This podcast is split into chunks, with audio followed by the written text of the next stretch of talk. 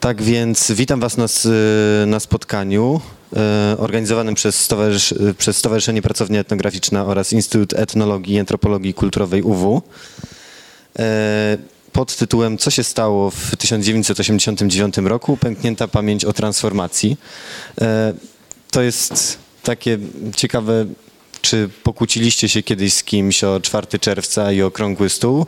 Dla mnie jest to temat bardzo ciekawy, zwłaszcza, że e, zwłaszcza, że zajmuję się właśnie teraz e, obchodami 4 czerwca i e, tworzę Razem 8-9, e, koalicję organizacji pozarządowych, która która mm, stara się właśnie przypominać o tym, co działo się 25 lat temu i dochodzą mnie głosy i z tej strony i popierające bardzo y, 4 czerwca, znaczy obchody 4 czerwca i krytykujące całkowicie świętowanie tej daty. Y, Witam y, również y, profesor Annę Malewską-Szałygin, y, dyrektor Instytutu Etnologii i Antropologii Kulturowej y, Uniwersytetu Warszawskiego. E, I witam również profesora e, Jana Kubika, e, dyrektora Departamentu Political Science na Rutgers University. Proszę mi poprawić, jeśli się mylę. Może od razu od- oddam głos panu profesorowi, który przedstawi nam teorię, teorię, jak to określić? Polityki pamięci.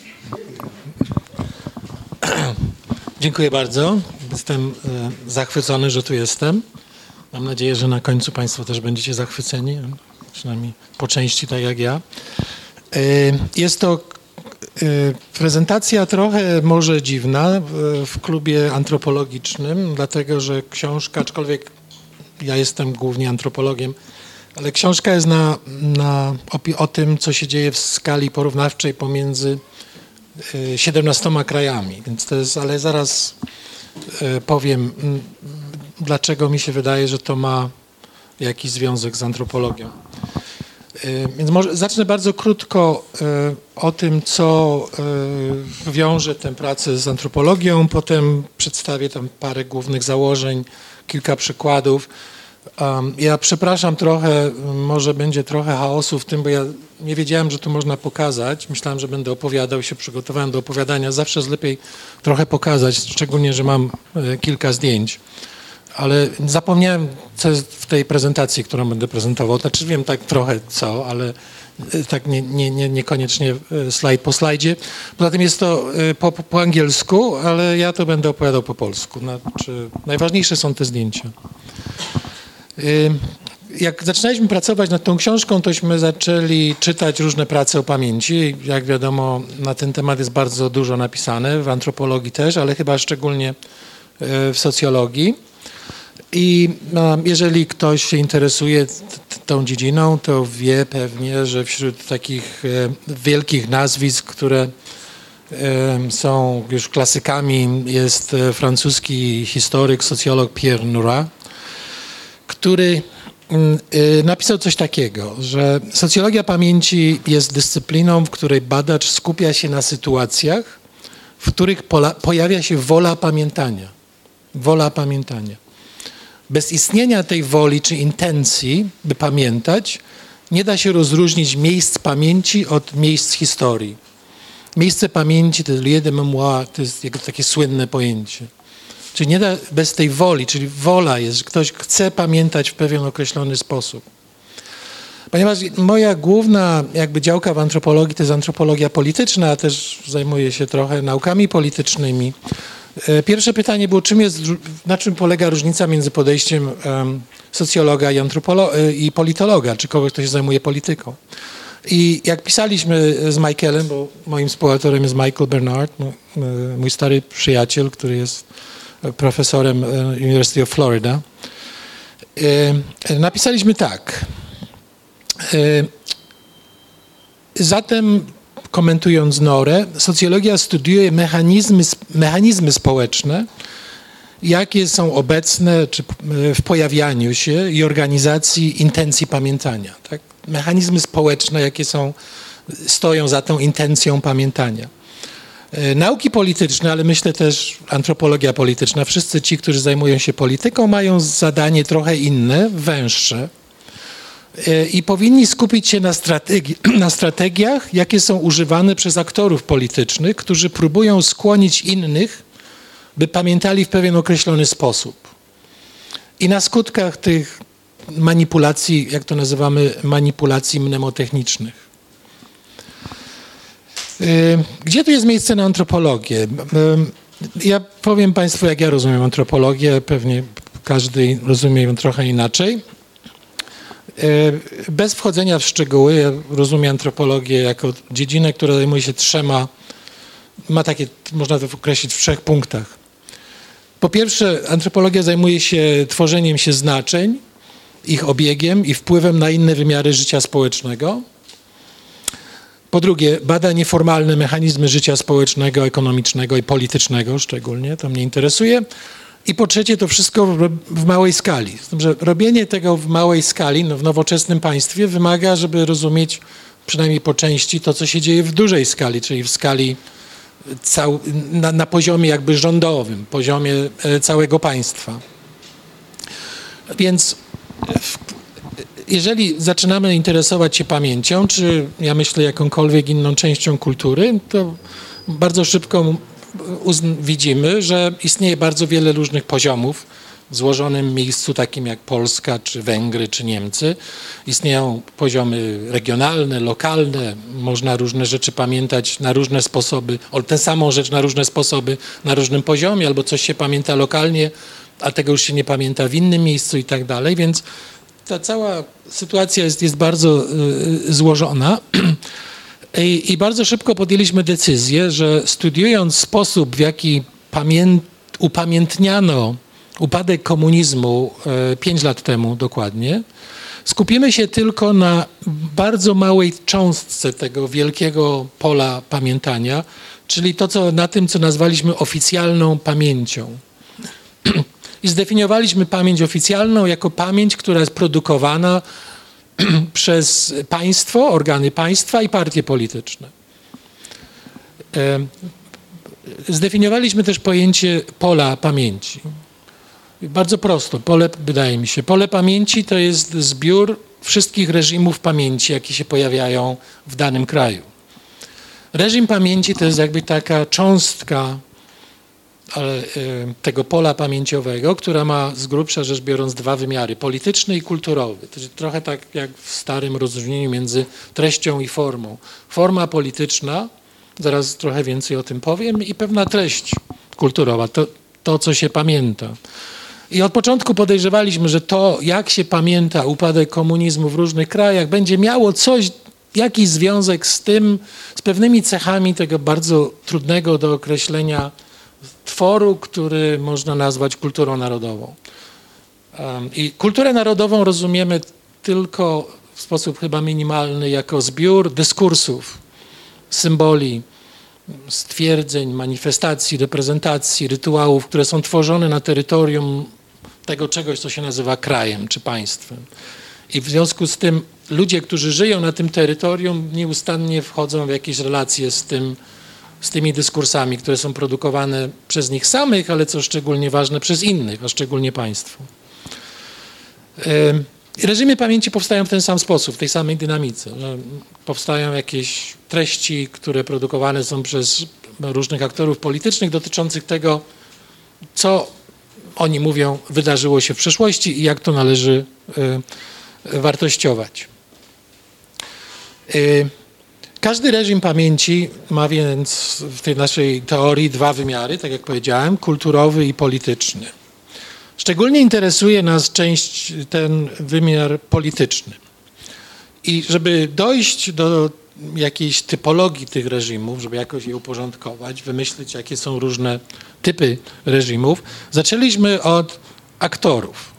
Znaczy, przyjęliśmy też takie mm, założenie, które chyba jest e, dość powszechnie dzisiaj przyjmowany w naukach społecznych, a w antropologii od dawna istniał, ale czasami o nim zapominamy. Czyli najważniejszą jakby e, jednostką obserwacji czy analizy, zainteresowania jest, jest konkretny człowiek działający, robiący coś, czyli to, co się po polsku niedawno się nauczyłem, nazywa się sprawczością, co się po angielsku nazywa agency. I taki agent, ten kto ma to agency, czyli aktor, e, e, może wejść w grę z innymi aktorami dotyczącą przeszłości. I wymyśliliśmy, że z grubsza rzecz biorąc są cztery typy aktorów politycznych, że całą tą gamę różnych postaw wobec przeszłości można zredukować do czterech. Wojownik, to jest, naj, to jest dla nas najważniejszy typ aktora. Y, abnegator, taki, który mówi, ja, ja mam w nosie, nie będę się zajmował historią, mam czym innym się będę zajmował. E, pluralista i futurysta. Futurysta to jest taki, który mówi, nie, to komuniści byli futurystami trochę, tak nie ma się co zajmować przeszłością, trzeba się skupić na przyszłości. Więc najważniejsze zrozumienie jest między, bo to jest najczęstszy typ aktora, jak się wydaje, wojownik i pluralista. Wojownik mówi tak, ja mam pewną wizję historii i to jest jedyna wizja słuszna i właściwa i prawdziwa i, i tyle. I wszyscy się mają do mnie dostosować albo będziemy się kłócić. I ja nie popuszczę. E, pluralista mówi, a, ja mam swoją wizję historii, ty masz swoją wizję historii, ona ma swoją wizję historii, może się jakoś dogadamy przynajmniej do pewnych takich podstaw, co my to nazywamy podstawy mnemoniczne. Tam gdzieś jakaś, jakieś porozumienie, a, a potem będziemy tam, zgodzimy się, żeby się różnić na temat tego, jak, jak widzimy jakiś kawałek przeszłości. Zaczęliśmy dalej się zastanawiać, ciągle jeszcze tak trochę teoretycznie, aczkolwiek wszystko to, cośmy wymyślali, było na początku sprowokowane obserwacją tego, co się działo w Polsce dokładnie 5 lat temu. A w Polsce działy się wtedy rzeczy niesłychanie dziwne i ciekawe z punktu widzenia y, polityki pamięci. Y, wydaje się już tak widać teraz, ten 4 czerwca nadchodzi jutro, że to już, już ma zupełnie inną dynamikę. To jest fantastyczne, że to zupełnie inaczej się odbędzie. Pewnie może dlatego, nie wiem, że 40 prezydentów, prezydentów przyjechało z Obamą co, co, na czele. To co, coś już zupełnie inna jest dynamika tego wydarzenia. Ale nie, jeszcze nie wiemy. Natomiast... Y, i jeżeli e, pojawia się, czyli patrzyliśmy na Polskę i myśleliśmy, jak to uteoretyzować, a potem zaprosić kolegów studiujących inne kraje, żeby nam pomogli o tym myśleć porównawczo. No i myśleliśmy, no, że taki e, Kaczyński, no to jest taki typowy wojownik, który bardzo często zresztą mówił, tam mamy masę cytatów, że tylko na, nasza wizja jest prawdziwa, a reszta to, to nie są e, wizje prawdziwe i, i trzeba naszą uznać. E, oczywiście, bo to tak jest. I to nie byliśmy pewni, czy jeszcze inni są wojownicy. Nie, nie byliśmy. To na razie obserwowaliśmy jego, no bo on taki był bardzo wyrazisty. Więc mieliśmy jakby zacząć, no to taki wojownik jest. E, I, I, co się dzieje wtedy z reżimem pamięci, jeżeli pojawia się wojownik? No i to, to dość prosto można oczywiście dedukcyjnie do tego dojść. No on pęka, bo wystarczy, że jest że, że ten wojownik mówi tylko moja wersja jest prawdziwa, to prawie na pewno pojawi się ktoś, powie nie, niekoniecznie, nie, twoja nie jest prawdziwa i zaczyna się, się, się walka. Czyli pojawienie się wojownika powoduje, że pojawia się pęknięty reżim e, e, pamięci. Istnieją jeszcze dwa inne typy reżimów pamięci. Jeżeli pojawia się, nie ma wojownika, a są pluraliści, i to jest tak teoretycznie sytuacja do wymyślenia, nam się wydawało, to wtedy będzie taki reżim pamięci, który nazwaliśmy za teoretykiem demokracji Leibhardem spilaryzowany, czyli taki system pamięci jak podobny do systemu politycznego, przynajmniej do niedawna w Holandii e, gdzie istnieją bardzo tak mocno wyartykułowany, precyzyjny system, że, że Balończycy i Flamandowie mają takie swoje jakby własne systemy instytucyjne i, i zgadzają się co do pewnych rzeczy, a zgadzają się też do tego, o czym się nie zgadzają. Czyli to, to taki był model, że, że tej, nazwaliśmy to za nim systemem spilaryzowanym. Oczywiście trzecia możliwość jest taka, że będzie system zunifikowany czy zhomogenizowany, gdzie jakaś to się zdarza w systemach niedemokratycznych, na przykład pod komunizmem może się zdarzyć, że ktoś panuje totalnie przez, e, nad sferą życia publicznego przez kontrolowanie mediów i narzuca, przynajmniej usiłuje narzucić jedną wyraźną wizję przeszłości e, całemu narodowi, całej grupie.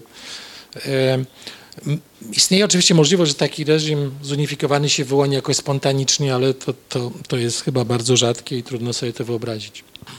Więc tak, takie były nasze, nasze pomysły i wtedy y, ten, zapisaliśmy to wszystko, wyprodukowaliśmy jakiś tam tekst w tym języku i poprosiliśmy grupę często świetnych znawców tych różnych krajów, które nas interesowały w, tu w Europie Środkowej, e, była Jugosławia i e, kraje bałtyckie i Ukraina.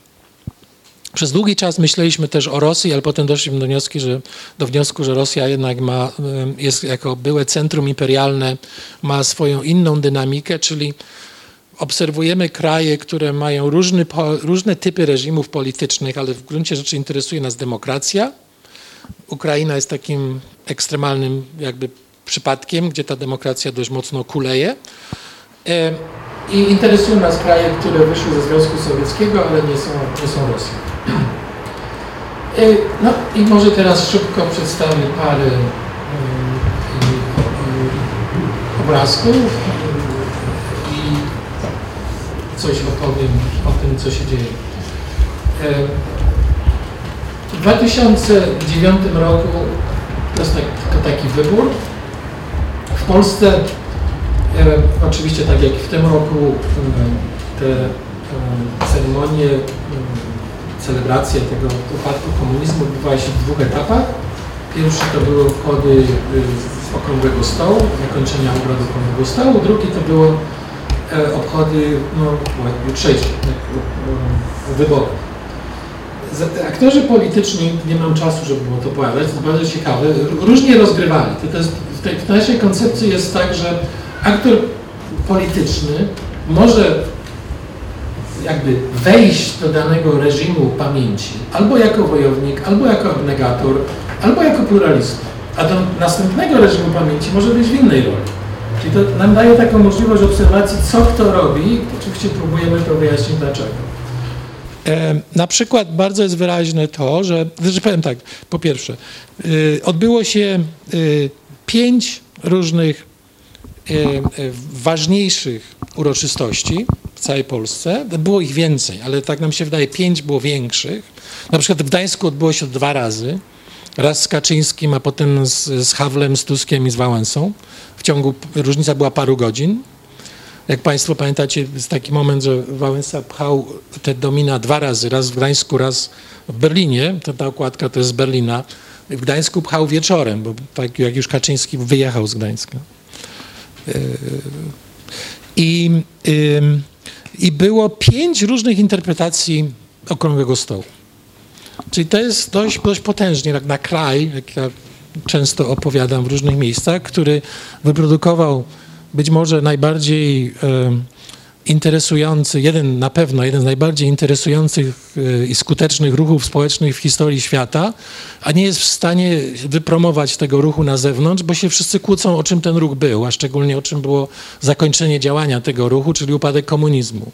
Czyli na, na, na Zachodzie Polska jest krajem wielkiego sukcesu, tylko właśnie tak jakby nie, do, nie, ten sukces jest bardzo doceniany. Polska ma świetną prasę w tej chwili. Na różnych konferencjach, jak coś ktoś chce mówić o Polsce, a Polsce to nie ma co mówić, to jest normalny e, kraj, to, to nieciekawy. Mówmy o Węgrzech albo o Ukrainie, albo czymś dużo ciekawszym. E, e, natomiast nikt nie pamięta, że komunizm upadł w Polsce, bo się Polacy się kłócą o Solidarność, w związku nie, promu, nie promują tego i wszyscy myślą, że upadek komunizmu zaczął się od upadku muru berlińskiego. Więc taki jest skutek tego właśnie, że tu każde zdjęcie jest w innym miejscu. Y, Wałęsa jest gdzie indziej, Kaczyński gdzie, gdzie indziej, y, Mazowiecki jest gdzie indziej. Ta, to w prawym rogu to jest w Katowicach taka, taka demonstracja trochę y, krytyki społecznej, taka, w której są silne elementy krytyki społecznej których, których w innych demonstracjach nie ma, ale na przykład w Czechach krytyka ustroju e, tych, tych 20 lat jest, jest jak za, za moment pokażę, bardzo mocna. No i w stoczni oczywiście w Gdańsku to jest bardzo ważne, no ale też odbywa się jakimś, takim w dwóch etapach jakby. E, e, czyli no to właściwie tutaj wszystko to w tym tekście podsumowane, to co powiedziałem. Pięć interpretacji, pięć różnych celebracji. Bardzo, bardzo silna polaryzacja się pojawia pomiędzy w, w, łonie elity y, postsolidarnościowej. W tym, w tym momencie jedna z tych pięciu interpretacji to jest interpretacja ekskomunistów, czyli so, y, nie socjaldemokratów, to socjaldemokratów, tak się po polsku, tak? I, i oni, uda, oni mówią, ich interpretacja jest, że oni wspólnie z Solidarnością postanowili reformować system w Polsce ze względu na problemy ekonomiczne. Czyli ich interpretacja jest ekonomiczna pięć lat temu i taka, że no my tak właściwie tośmy razem z Solidarnością to wszystko robili. E, ale oni nie odgrywają dużej roli w tym konflikcie. Oni są pluralistami, bardzo wyraźnie. Myśmy znaleźli taki fragment. No my mamy swoją wizję tego, no inni mają swoją. Natomiast w tej ekipie, w tej grupie, w elicie postsolidarnościowej rozpoczyna się walka My, nie wiem, tak staramy się o tym ostrożnie pisać. Istnieje na przykład, y, y, y, można pokazać, że Tusk, jeżeli chodzi o obchody okrągłego stołu, zagrał jako abnegator. Po prostu jakby na moment nikt nic nie mówił na ten temat, nic się nie mówiło, czyli jakby odpuścił okrągły stół, może przeczuwając, że w okrągłym stole jest potężna kontrowersja możliwa która oczywiście jest wygrywana przez Kaczyńskiego. Ja, do tej kontrowersji wrócę, bo to jest jakby największe po, pęknięcie symboliczne w polskiej polityce, interpretacja okrągłego stołu. Natomiast Tusk i PO wchodzą w, w uroczystości wyborów pełną parą, czyli tu grają e, ostro, ale nie, nie, wydaje mi się naprawdę, że nie, czy Michaelowi też, że oni nie wchodzą jako, to nie, to nie jest agresywne, no oni mają swoją wizję, oni tę wizję prezentują. Ale niełatwo jest znaleźć stwierdzenia, że oni mówią, że to jest jedyna wizja. Natomiast u Kaczyński mówi, no to te inne wizje, to okrągły stół, to, y, to znaczy, jeszcze też poprawię, to się wszystko komplikuje, jak patrzy się na detale. Y, Lech Kaczyński w ciągu tego jednego dnia głównych tych uroczystości w 2009 roku powiedział dwie różne rzeczy. Powiedział w jednym miejscu, że okrągły stół był, nie, były problemy, ale był, był ok i tak trzeba było zrobić wtedy, 20 lat wcześniej, a w innym miejscu powiedział, że to, co najczęściej PiS mówi już wtedy, że okrągły stół był katastrofą i zdradą. Ja pracowałem też kiedyś w takim projekcie na, na dziesiątej, w czasie dziesiątej rocznicy Okrągłego Stołu i myśmy robili rekonstrukcję z bardzo masą dużo, du, du, wywiadów z, prawie z wszystkimi głównymi graczami y, na Uniwersytecie w, w Michigan, w Ann Arbor i tam przyjechał wtedy Lech Kaczyński, y, który nie był wtedy prezydentem i dużo myśmy z nim rozmawiali. On wtedy tak, taką umiarkowaną wizję przedstawiał, że, że E, Chrzanowski tam był na przykład. Chrzanowski naj, najwyraźniej tę wizję przedstawiał. E, Aleksander Hall też tam był. Też, wizja jest taka, na tamte czasy to była słuszna strategia, natomiast błąd był zaraz na tych, nad, potem, bo trzeba było jakby komunistom mocniej przywalić w momencie, jak już było wiadomo, że się wygrało. Czyli gdzieś tam po lecie, jak już był rząd Y, Mazowieckiego i tak dalej, że tu jest błąd, ale, ale że sam pomysł na okrągły stół i siadanie do negocjacji z komunistami jest ok. Natomiast y, interpretacje późniejsze pisowskie są takie, że samo siadanie z komunistami to jest, to jest jakaś pomyłka. No więc w Polsce jest taka wojna y, pamięciowa, pęknięcie pamięci. No i teraz oczywiście nie mam czasu o tym opowiadać, ale jest jeszcze 16 innych krajów, które my studiujemy. E, głównie po to, na początek był taki, żeby e, ja bardzo wierzę w metodę porównawczą, żeby lepiej zrozumieć to, co się dzieje w Polsce, zobaczyć, co się dzieje w innych krajach. Więc dam przykład e, Republiki Czeskiej, bo to jest mój ulubiony przykład. Republika Czeska na Wacławskie Namysty w pewnym momencie studenci przychodzą na uroczystość przebrani za barany, y, dlatego że ze swoim zwykłym urokiem prezydent Klaus zdążył ich obrazić parę dni wcześniej E, Klaus e, w, jakimś wywiadzie powiedział, że Czesi są jak barany, bo zawsze idą tam, gdzie dają lepiej żreć, czyli na takie na pastwisko, gdzie jest trawa jest bardziej zielona. No to studenci przyszli, przebrali się za barany. Ale to, co jest ważne w tej czeskiej obchodach upadku komunizmu i to jest taki dość widowiskowy karnawał zorganizowany przez dwie grupy studentów. Nie biorą w tych uroczystościach żadne partie polityczne. Z różnych powodów partie polityczne, czyli w naszym języku partie polityczne zagrały rolę abnegatów, a studenci wchodzą to zdecydowanie i wyraźnie jako pluraliści, bo mówią, a my, tu, my, my tak my myślimy o tym, nie będziemy temu nikogo, nikomu tego narzucać, a tak naprawdę to my nie chcemy do was mówić o tym, co się e, stało 20 lat temu, ale użyjmy tej okazji do, do dokonania pewnego rachunku sumienia. I, I, na przykład w jednym miejscu, to, tam mamy to chyba na zdjęciu w książce nawet, e, taką gigantyczną makietę kupy wyprodukowali i tą kupę ofiarowali symbolicznie prezydentowi jako dar od, od młodych ludzi na dwudziestolecie zakończ, upadku e, komunizmu.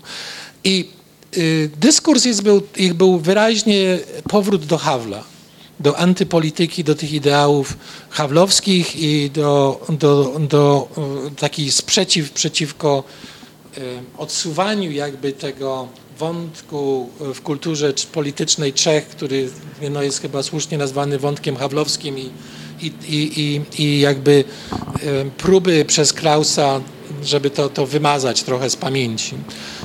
Studenci domagają się, żeby do tego wrócić. I teraz chcę Państwu pokazać, jak e, e, e, bardzo mozolnie zaczynamy budować proces wyjaśnienia. O. I teraz, jeżeli, proszę pamiętać, to, to, to są proste bardzo rozróżnienia analityczne. Jest, tak jak zawsze mówimy, kultura i struktura, czyli coś, co jest kulturowe i coś, co nie jest kulturowe.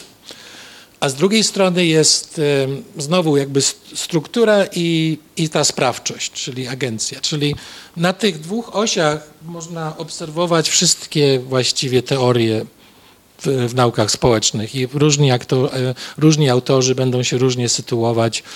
Są teorie bardziej strukturalne, e, bez kultury są teorie bardziej strukturalne z kulturą, są teorie bardziej z sprawczością taką kulturową i tak dalej. Czyli to jest takie cztery możliwości. Te cztery możliwości są tutaj jakby y, ujęte w tym. Czyli to, co wyjaśniamy, to jest polityczna jakby y, struktura reżimu pamięci, czy polityczna forma reżimu pamięci. Pytanie jest proste. Jak wyjaśnić, że w jednym kraju jest pęknięty, w innym jest spilaryzowany, a w innym jest zunifikowany? teraz mo, no, można na różne sposoby to wyjaśniać, ale wracamy do tych, do tych pozostałych też trzech, trzech kategorii, które nam zostają. Czyli na przykład są ograniczenia strukturalne, tak? czyli struktura i struktura. Jakby bez kultury, bez sprawczości, sama struktura. Jakie, jak pomyśleć, jakie są ograniczenia dla tych aktorów, którzy wchodzą którzy obchodzą y, dwudziestolecie upadku komunizmu. Bardzo wiele tutaj można różnych zmiennych sobie powymyślać, oczywiście, i to mieliśmy różne pomysły, ale wydawało nam się od początku, że bardzo ważny jest typ socjalizmu państwowego, który istniał w tych y, krajach. Z grubsza rzecz biorąc, były, no, można mieć różne typologie, ale najprostsze jest na dwa, dwa typy. Był typ, tak co się nazywa w literaturze zreformowany i niezreformowany, czy czasem się mówi neostalinowski. Tak naprawdę zreformowany, to Jugosławia była trochę zreformowana zawsze, bo była trochę inna, miała trochę inną jakby, no miała inną historię komunistyczną samą y, tych lat powojennych, a w Europie Środkowej zreformowane były tylko dwa kraje, to były Węgry i Polska, zreformowane trochę inaczej, zreformowane oczywiście nie do końca, to jest reforma wewnątrz systemu. Ja nie mówię, że to nie był system um, komunistyczny, ale to był system zreformowanego komunizmu. Druga zmienna, która jest bardzo ważna, to jest zmienna um, którą się określa jako po angielsku jako extrication, czyli sposób wyjścia z komunizmu. I znowu patrzymy na to najprościej. To, to się staje bardzo ważne, jak za chwilę pokażę. Czy były negocjacje, czy nie? Negocjacje były tak naprawdę tylko w dwóch krajach. Były w Polsce naprawdę, a na Węgrzech tak też były, też był okrągły stół, ale trochę mniej jakby ważny i trochę mniej rolę dzienną odgrywał i trochę miał inny charakter. E, po trzecie jest, e, e, patrzymy na to, co się na pole polityczne w momencie, kiedy te obchody się organizuje, czyli w 2009 roku i pytanie jest, jak mocny jest podział na lewicę i prawicę. I oczywiście szczególnie interesuje nas, jak się zachowuje lewica, czyli ekskomuniści, którzy w Polsce są socjaldemokratami. Ale to tylko w kilku krajach tak się stało, że ekskomuniści się stają socjaldemokratami. Generalnie ja zawsze mówię, że e, komuniści mieli cztery możliwości do wyboru po, po 1989 e, e, roku. Albo się stali socjaldemokratami, albo się stali nacjonalistami, albo byli dalej komunistami, to, to prawie nikt. Ale tak na przykład w Czechach, tam w tych obchodach była taka malutka partia komunistyczna, która opowiada, że to jest okropne, że ten komunizm upadł, że jest fantastycznie i wszyscy ich poklepywali po plecach, pili z nimi piwo tak w czeski sposób. Nikt, nikt się nawet na nich nie złościł specjalnie z tego, co widzimy w, w różnych danych. A czwarta opcja, bardzo ważna, chyba najważniejsza, to jest taki typ, typ partii, e, którą e, można nazwać chyba po polsku etatystyczną. No, najlepszym przykładem partii etatystycznej jest polska partia z okresu międzywojennego, czyli bezpartyjny blok współpracy z rządem. Nie ma lepszej nazwy na całym świecie. Każdy chce prawica, lewica, to, a, ja mówię, ale są takie partie, co ani prawica, ani lewica. No daj przykład, bezpartyjny blok współpracy z rządem. I te, te, te partie tego typu, takiego etatystycznego, odgrywają największą rolę w postkomunizmie. Postkomuniści głównie w tych krajach, gdzie nie było żadnej opozycji w stosunku do nich, najczęściej przyjmowali taki etatystyczny charakter z, z domieszką nacjonalizmu. To najwyraźniej widać w Rumunii, gdzie w większości z tych krajów, jeśli zastanowi, które wyszły z komunizmu, całe elity to są byli komuniści, tylko oni się dzielą na różne sposoby i tam się ciągle inaczej nazywają, ale tak naprawdę nie ma, no to pewnie po 20 ileś latach to tam jacyś nowi ludzie dochodzą, ale ciągle jeszcze w tych obchodach to widać, że to są partie pod różnymi nazwami, od lewa do prawa, narodowe, ciakie, owakie, ale główni aktorzy to, są, to byli aktorzy, którzy byli przed 89 w partii komunistycznej. Natomiast w Polsce oczywiście sytuacja jest kompletnie inna, bo jest gigantyczny opozycyjny ruch, który generuje od początku y, to, co my nazywamy kontrelitę.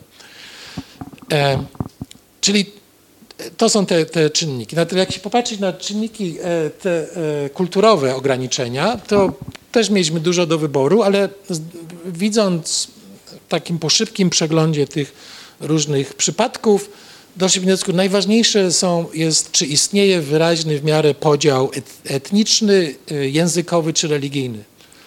To, to było natychmiast wyraźne, jak patrzyliśmy na to, co się dzieje w byłej Jugosławii i, i, i na to, co się działo w krajach bałtyckich gdzie na szczególnie w, na Łotwie e, podział na autochtonów i rusofonów był, był, odegrał bardzo dużą rolę. Do tej pory odgrywa w różnych dziedzinach polityki, ale w tych, także w tych obchodach.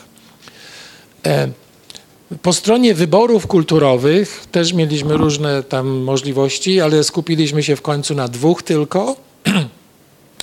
Jeden to był wybór e, tożsamości politycznej ba, przez komunistów, to, to, to o czym mówiłem.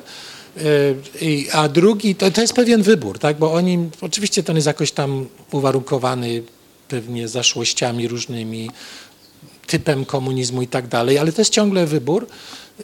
Natomiast najważ...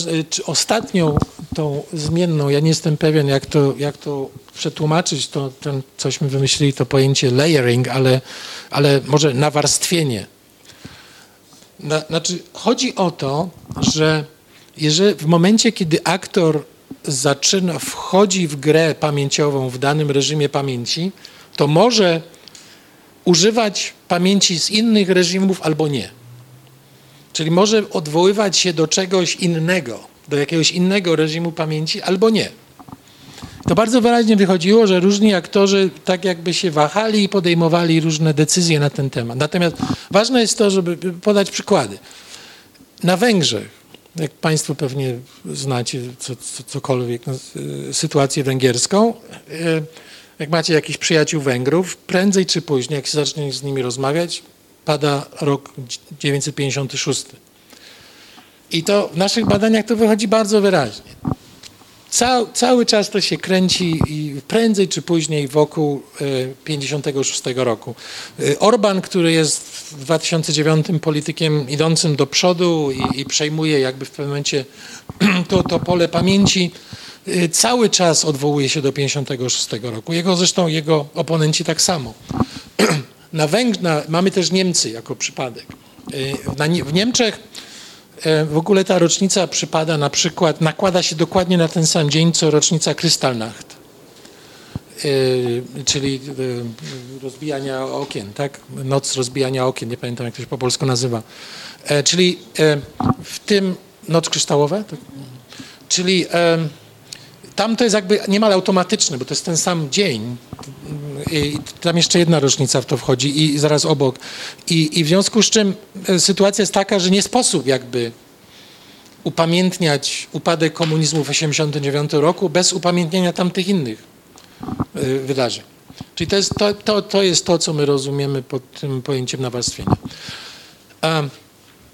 I teraz tylko Państwu pokażę bardzo szybko, będę się starał to jakoś, e, to, tak to jest, to jest poukładane, jak te zmienne tamte, potem żeśmy to robili taką takim metodą, jest taka metoda, nie będę o tej metodzie mówił, która pozwala, komputer pozwala łowić, jak wyglądają pewne e, wzory. Proszę tylko pamiętać, że mamy pięć zmiennych, bardzo prostych, prawda?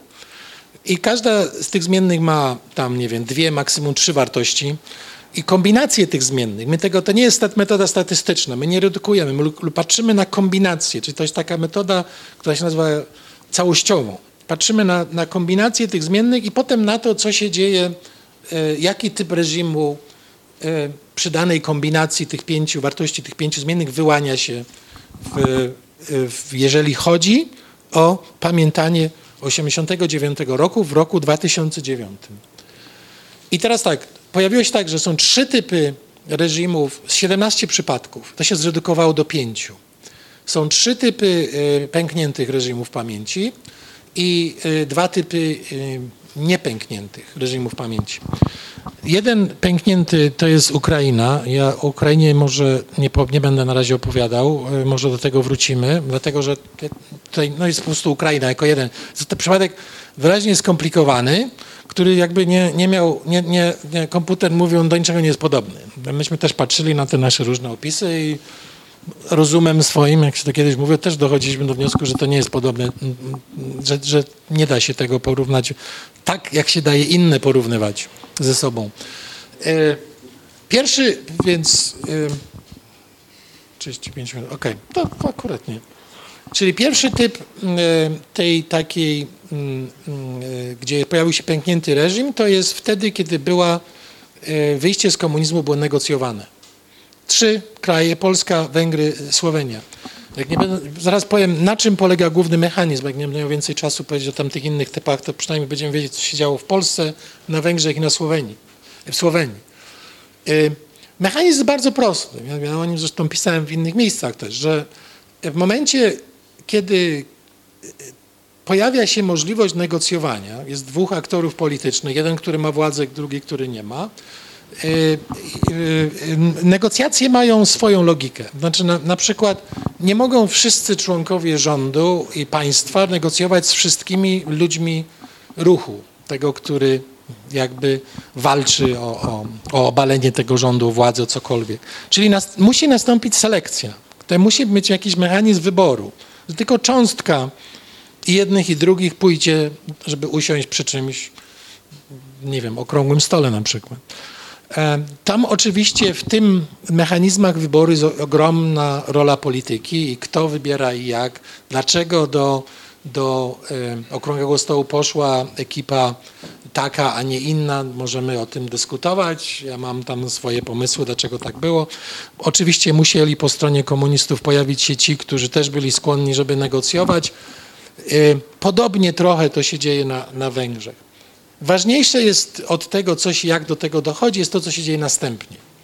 I to się dzieje zawsze, w każdym przypadku wynegocjowanego, wynegocjowanej zmiany reżimu. Pojawia się aktor na scenie politycznej zaraz po negocjacjach, który mówi, te negocjacje były do dupy, to jest zdrada. To wszystko trzeba wyrzucić, to, to jest, to, albo trzeba dalej ciągnąć rewolucję.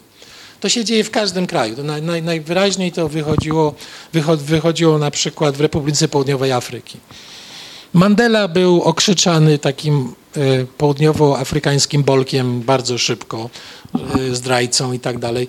E, ja nie wiem dokładnie, jaki jest mechanizm psychologiczny tego, ale jest to mechanizm walki politycznej, tyle wiadomo bardzo wyraźnie, że, że po prostu aktorzy polityczni, którzy zaczynają tracić czy teoria polityczna była taka, jakby możliwość, usiłują dojść do władzy, zaczynają grać tę kartę pod pod jakby podważenia wiarygodności i uprawomocnienia tego najważniejszego aktu, który jest aktem fundującym to nowe państwo, czyli samego aktu negocjacji. I to niemal, czyli w każdym kraju, myśmy się zastanowili, czy w każdym kraju, w którym były negocjacje, pojawia się wojna y, o pamięć? W każdym. Czyli to jest ten pierwszy y, y, model. Drugi model to jest model, którym rolę tego katalizatora pęknięcia reżimu odegrała, odegrała etniczność. Estonia, Litwa, Łotwa, Rumunia i Słowacja. W każdym z tych krajów były jakieś były pęknięcia, które prowadziły albo, chociaż na Słowacji ten, Słowacja jest w miarę, znaczy jest oczywiście mniejszość węgierska, ale naj, naj, no, jako największa mniejszość, ale, ale problem tam był, tam pęknięcie strukturalnie wyglądało tak samo jak w tych czterech krajach, z tym, że było to pęknięcie bardziej polityczne. Takie trochę etniczne tam były takie wątki, ale to było polityczne. Natomiast w tych czterech to było wyraźnie etniczne. Naj, naj, tak jak mówiłem wcześniej, najłatwiej to sobie wyobrazić, jak to było e, na Łotwie, gdzie było, było bardzo mocno to e, e, uwypuklone, że E, e, Łotysze mówiący po rosyjsku i Rosjanie zupełnie inaczej sobie myślą o tej przeszłości, o tym, co się stało w 1989 roku, a, a e, etniczni Łotysze zupełnie inaczej. Może dwie minuty jeszcze zajmę. Czyli dwa niepęknięte reżimy. Czyli były trzy pęknięte, typ, trzy typy niepękniętych. Jeden typ to jest sama Ukraina, Y, niepęknięte. Jeden to jest y, to, cośmy nazwali, to jest bardzo ciekawe nam się wydawało, bardzo, bardzo uważnie, długo czasu żeśmy spędzili na to patrząc, y, taka celowa abnegacja, taka decyzja w głównych aktorów politycznych, nie wchodzimy w to. Tutaj nie będziemy, nie, nie celebrujemy w ogóle E, I to jest, był, była, jak Państwo widzicie, państwa, które się wyłoniły z byłej Jugosławii. I nasza interpretacja jest taka, że i to zresztą jest potwierdzone przez tam wywiady różne, żeśmy robili, dowiadywaliśmy się, czytaliśmy różne rzeczy, e, znaczy głównie ta osoba, która pracowała nad tym przypadkiem, e, że da się pokazać, że ludzie dokonali takiego wyboru. Po okropieństwach, tragediach wojen związanych z rozpadem z Jugosławii. My już nie mamy siły się więcej, nie chcemy się już kłócić. W tym momencie przynajmniej odpuśćmy to jedną rzecz. I tutaj nie, nic nie, nie będziemy nic specjalnie organizować. Jeżeli coś było organizowane na przykład w, w Chorwacji czy w Serbii, to było organizowane na przykład przez zewnętrzne fundacje, niemieckie na przykład. Jeden element dyskursu był taki bardzo ciekawy. 89 rok nas nie dotyczy i takie padło sformułowanie, to się wydarzyło gdzie indziej. Tak jakby oni się wyłączyli z tego. Czyli e, wydawało mi się nam się, że coś tam będzie, były jakieś próby, jakoś to wszystko się tak rozeszło i, i nie było tam specjalnych obchodów. Natomiast e, i ostatni przypadek to jest, e, po prostu nazwaliśmy to depolityzacją. I to są kraje o każdy z nich jest inny i w każdym z nich ta depolityzacja nastąpiła z innych powodów. Natomiast w, w, w żadnym z nich nie pojawił się pęknięty reżim pamięci. Dlatego to, to, to jest tak ciekawe. Bułgaria jest przypadkiem bardzo szczególnym. Bułgaria ze wszystkich naszych różnych badań, nie tylko naszych, jest krajem, gdzie przynajmniej jak się patrzy na, na, na dane, które się da pozbierać, ma, jest najwyższy poziom nostalgii za komunizmem. W związku z czym w Bułgarii tak jakby to nie, nigdzie, nie, nie, nikt specjalnie nie chciał celebrować upadku komunizmu. I to tak troszeczkę tu i ówdzie, ale to tak jakoś takie dość było niemrawe i, i w sumie nigdzie nie, nie, nie, nie, nie, było żadnych specjalnie widowiskowych wydarzeń. Na, na, przez, kontrast z Rumunią jest gigantyczny zupełnie. W Rumunii była niesamowita taka um, wojna um, pamięciowa. E, w Niemczech, to chwilę przez, już troszeczkę o tym powiedziałem, e, po prostu zapanowała nad tym maszyna pamięciowa państwa niemieckiego. Maszyna pamięciowa państwa niemieckiego zbudowana do, do, do, oczywiście, żeby panować nad pamięcią o, o II wojnie światowej, Holokoście i o tym wszystkim.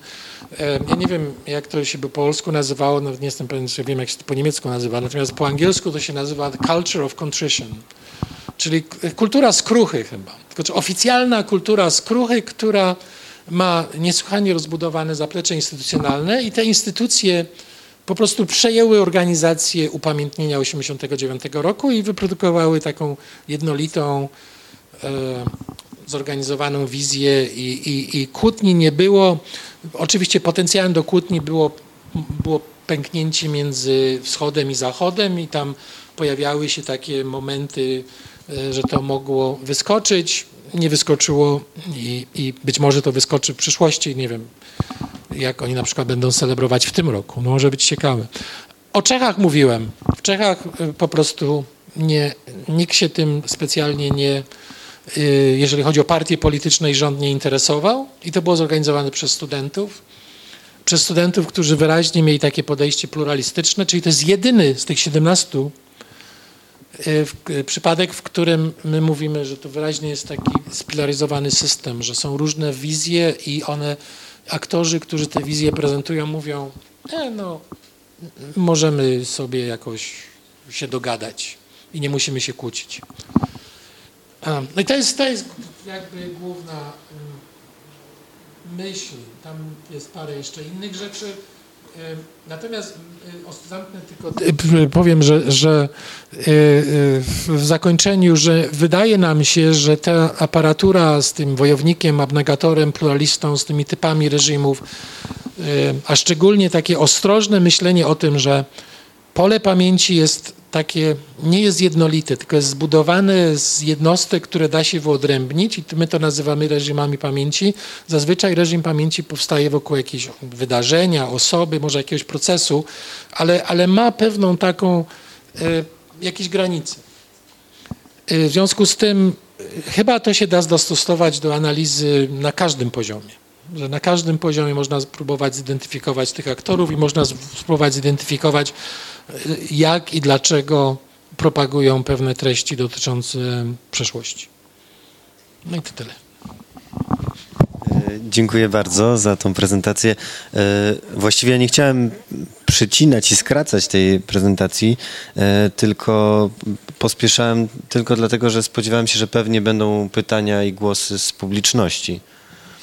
Czy już są jakieś komentarze z Waszej strony?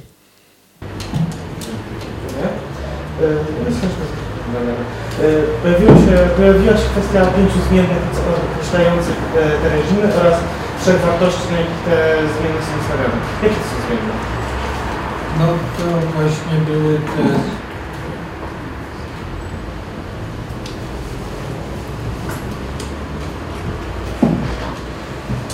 typ, to, to, to co mówiłem, typ reżimu, typ przejścia, yy, yy, wyrazistość konfliktu lewica, prawica, pęknie, albo, albo pęknięcie etniczne, yy, wybór politycznej yy, tożsamości przez komunistów yy, po 1989 roku i po prostu istnienie lub nieistnienie tej tego, tego layering. A na jakim, na jakim za, za pomocą jakiego kryterium określane były wartości w ramach tego y, y, tych y, zmian? Myślę, że w niektóre z nich to było tak jakby wzięcie ich z, z, z literatury przedmiotu, z tego, co sami pisaliśmy, na przykład o, o, o, tym, o na przykład pierwsza, czyli typ socjalizmu państwowego, zreformowany albo nie. No to jest dość dobrze ustalone w literaturze i tak dalej. Natomiast te takie, te takie bardziej nasze, no to opieraliśmy się na y, jakby jak w momencie, kiedy rozdziały były gotowe, były napisane, te case studies, te, te studia przypadków, myśmy zaproponowali bo oni używali, to było niezwykłe, to, to, się chyba nigdy nie udaje. Wszyscy aktorzy, y, autorzy zastosowali nasz język. I myśmy im mówili, próbuj nam powiedzieć, czy na przykład jest u ciebie wojownik, czy nie ma. A jeżeli... I potem żeśmy mieli konferencję, żeśmy to wszystko dyskutowali i w końcu żeśmy się zgodzili co do kodowania. Czyli ja, ja, nie mam cienia wątpliwości, że gdzieś w pewnym momencie jest tu niebezpieczeństwo i na pewno wkrada się jakaś arbitralność, że ktoś inny mógłby kodować inaczej. Ale ja, jak mówię, jestem komparatystą, nie, nie lubię large N, ale lubię tak, nie wiem, mieć kilka przynajmniej przypadków. Tutaj mieliśmy 17, więc myśleliśmy o tym, że jednak musimy uprościć informacje. Natomiast każdy, kto chce, może książka ma wszystkie rozdziały pełne y, analizy każdego kraju osobno. Tak, to, co ja, to, co ja prezentuję, to jest jakby taki szkielet. Natomiast y, w tej metodzie bardzo jest ważne, żeby zawsze wracać do narracji opisującej przypadek. Czy to nie jest tak, że się ucieka od narracji do, do cyfry i koniec. Tylko ciągle tam i z powrotem, tam i z powrotem i, i tam się to bardzo podoba i, i w związku z tym byliśmy niesłychanie uważni i, jak w tym kodowaniu. Ale na pewno można się pokłócić o różne poszczególne wartości. Jakieś pytania jeszcze? Ja mam e, dwa pytania. Pierwsze dotyczące samego roz, rozumienia e, spilaryzowane, e, pamięć w Czechach, to, to znaczy pluralistyczna po prostu ponieważ tak zrozumiałam to wyjaśnienie, że no, mamy te różne wizje, ale potrafimy się jakoś okazać, jak się różni od pluralistycznej. A drugie pytanie dotyczy samego, samej decyzji o doboru próby i tego, żeby skupić się na 17 krajach, zamiast na przykład e, próbować porównać pamięć robotników w Czechach, w Polsce i na Węgrzech w stosunku do pamięci rolników albo inteligencji. Czy tutaj, bo tak naprawdę cały czas mówimy o tym, że o pamięci, czyli jest jakiś aktor, który pamięta, który tutaj tak troszeczkę e, no, nie byłby za bardzo widoczny w tej, e, w tej prezentacji. Zastanawiam się, na ile tutaj mogłoby być dużo większe podobieństwa pomiędzy właśnie tym, no nie wiem, słoweńskim i polskim robotnikiem, a na przykład inteligencją w różnych krajach. Czy te etykiety narodowe, dlaczego cały czas e, przy nich trwamy? Je, tak, jestem w stanie odpowiedzieć chyba w miarę precyzyjnie. Pluralist, słowo pluralista opisuje aktora, a słowo pilaryzacja opisuje reżim. Czyli jak nie ma wojownika, a są pluraliści, to reżim będzie spilaryzowany. Czyli trzeba, ale żeby to wykazać, trzeba pokazać, że gdzieś oni się y, albo dogadali, że do, do pewna część pamięci zbiorowej oni podzielają, albo w momencie, kiedy nie ma wojownika, no to na, jakby sytuacja się upraszcza, bo żaden aktor przez, z definicji nie mówi ja mam tylko jedyną wizję prawdziwą, a wy macie złą wizję. Bardzo wyraźnie ci studenci mówili i nawet ci komuniści czescy, pewnie dlatego, że są tacy malutcy i słabi, mówili, no, my mamy swoją wizję, a ktoś ma inną, okej. Okay. Tak jakoś możemy sobie współżyć. Możemy się wzajemnie tolerować. Czyli jedyny, jedyny kraj, w którym taki język się pojawił z tych 17 krajów, to były Czechy. I tośmy naprawdę bardzo uważali, żeby, żeby nie przesadzić. I tam nawet był taki moment, że może nawet nie zakodujemy Czechów jako spilaryzowany, ale zunifikowany, ale tam były takie możliwości, żeby powiedzieć, że jest spilaryzowany. Natomiast o robotnikach absolutnie, tylko ja jeszcze raz przypominam, jak zaczęliśmy się nad tym zastanawiać, zaczęliśmy się zastanawiać nad liczbą podmiotów zbiorowych, aktorów, które pamiętają na różne sposoby, na różnych poziomach, w różnych układach. Skupiliśmy się tylko na tym, co nazwaliśmy pamięcią zbiorową, czyli pamięcią produkowaną przez aktorów politycznych, a to znaczy państwo i partie polityczne. I jedyny wyjątek, który musieliśmy zrobić, tak wyraźnie, to były właśnie Czechy, bo aktorzy nie wchodzili, więc tak, a, a były zdjęcia, pojawiało się coś, tam się coś działo dużo, to były duże, duże manifestacje, ale głównie organizowane przez studentów. Ogromna była w Brnie na przykład, miała bardzo podobny charakter w, te, w ten dzień. E, czyli tyle, czyli my nie wiemy nic i nie chcemy nic mówić o tym, jak się to pamięta w społeczeństwie i w różnych grupach, ale mówimy coś takiego. Jeżeli ktoś chce porządnie pracować nad pamięcią zbiorową, to musi niesłychanie, mozolnie, indukcyjnie zbierać to wszystko od dołu. A nie mówić, że pamięć w danym państwie jest taka, czy w danym kraju jest taka, czy pamięć narodowa jest taka. My tylko wiemy, jaka jest, jak wyglądała mniej więcej pamięć, to co nazywamy oficjalna pamięć, czyli wyprodukowana przez tych głównych aktorów politycznych. A, I tu, za tym się jest cała masa bardzo ciekawych pytań, bo można się zapytać, czy na przykład e, różne grupy, które e, nieoficjalnie, to znaczy poza tą pamięcią zbiorową, różne grupy społeczne, które chcą sobie pamiętać rzeczy różnie na swoje, różne e, na swoje własne sposoby, okay, to można zbadać, czy to robią, czy nie, a i potem zadać pytanie, czy to odgrywa jakąkolwiek rolę w procesie politycznym. Pewnie, na pewno odgrywa. Ale w momencie y, tych, tych celebracji jakby to cichnie trochę, bo w takim dniu, jak obchod, nie wiem, jak, jak dzień jutrzejszy, na plan pierwszy wychodzi bardzo wyraźnie rytuał taki zorganizowany aktora, który ma siłę, żeby wejść w przestrzeń publiczną i tę wizję pokazać. I wtedy, w tych, bardzo patrzyliśmy uważnie, czy byli inni aktorzy. Nie było. To było jednak to, mogliśmy coś przegapić oczywiście, ale każdy tam uważnie grzebał, szukał, czy, czy coś innego jest, ale o ile wiem, to nie było. Czy to, że ich nie było, też wiele mówi o samej pamięci, prawda? To jasne. Pamięć... Oczywiście. To, to studia nad pamięcią są też studiami nad, o zapominaniu oczywiście zapominanie też tak samo jest na, na różnych poziomach. Ja tutaj też, e, ja chyba nie znaczy, oczywiście to nie jest e, moja skala i jest mi się trudno odnaleźć e, w takiej e, skali, w takiej perspektywie patrzenia na zjawiska, ale najpierw mam parę pytań do samej teorii. Mnie niepokoi ta nazwa pamięć pęknięta, bo ona jakby sugeruje, że ideałem jest jedna pamięć, a ja bym się bała takiego sformułowania ideału, bym jednak zakładała, że ideałem jest y, jakiś pluralizm pamięci. No i powiedzmy, że w tych obchodach widać jakieś główne, y, y, główne reżimy pamięci. Zresztą muszę powiedzieć, że trochę niekonsekwentnie pan czasem mówi różne reżimy pamięci, a potem jest pęknięta pamięć, czyli tak jakby był jeden reżim, ale pęknięty na dwie połowy.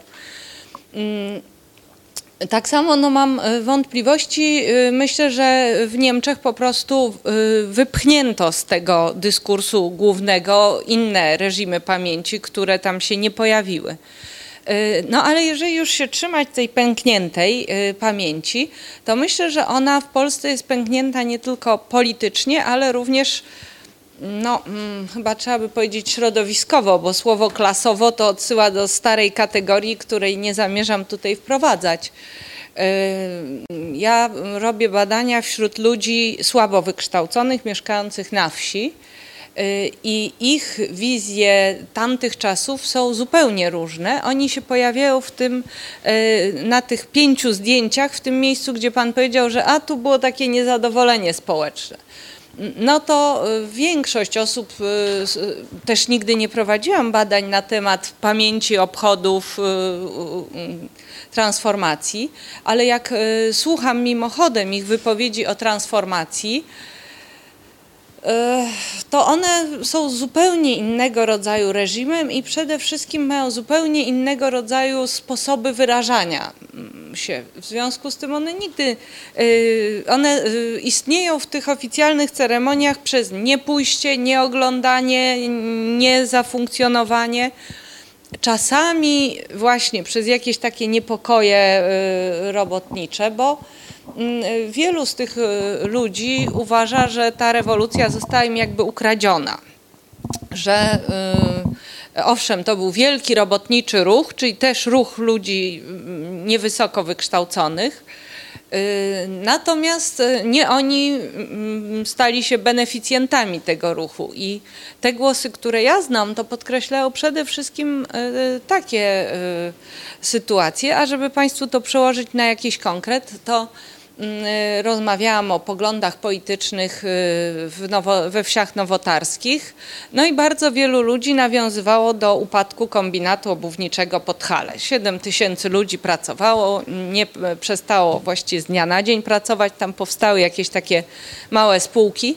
No i musieli szukać y, pracy y, za granicą i oczywiście tej swojej koncepcji, że y, państwo jest jak wielkie gospodarstwo, a władza jak y, gospodarz, uważali, że to jest taka porażka organizacyjna gospodarza. Skoro część y, ludzi nie przydaje mu się do pracy, to znaczy, że on jakoś nie umie zarządzać. I to, to, to taki, takie były komentarze na 20. rocznicę. Y, No a poza tym była masa wspomnień. Y, Na przykład pamiętam takiego pana, który pracował w gumiarni i mieszał w kadzi gumę potwornie śmierdzącą przez chyba 21 lat. No i jak odebrał zwolnienie z pracy, wyszedł do szatni, no i dostał y, tak, takiego szoku, że w ogóle nie mógł się ruszyć. Tam koledzy musieli go wynieść. I to tego rodzaju wspomnienia przywoływano mi y, w rocznicę transformacji.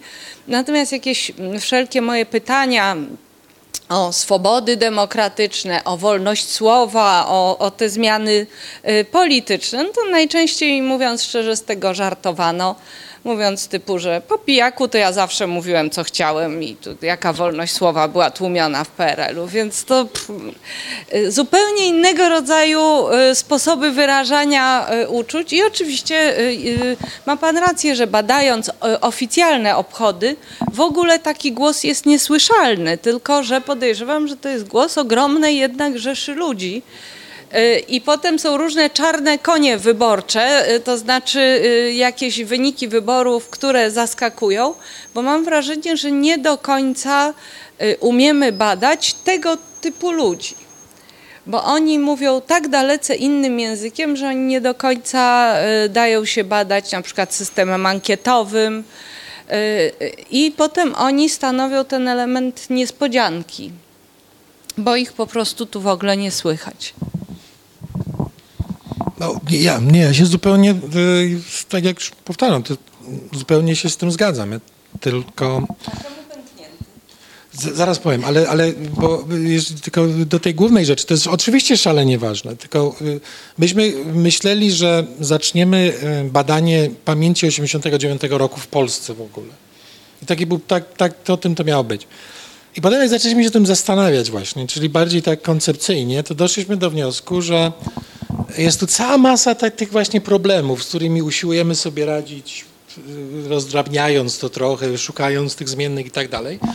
Ale i dochodząc w końcu do wniosku, że, to jest, że ta rzeczywistość pamięci jest właśnie taka złożona z całej masy takich jakichś układów pamięciowych, które funkcjonują na różnych poziomach i trzeba by zupełnie inaczej do, tego podejść, na przykład metodą etnograficzną, żeby to zacząć wygrzebywać w różnych tych miejscach, y, co by było projektem no, ogromnym i o zupełnie innym charakterze. I, i poszliśmy, y, ale za, y, zaskoczenie było, bo to jakby czasami zaczyna się projekt od jakby zaskoczenia czymś, co się obserwuje. I zaskoczenie było po prostu obserwacją y, uroczystości oficjalnych w Polsce w 2009.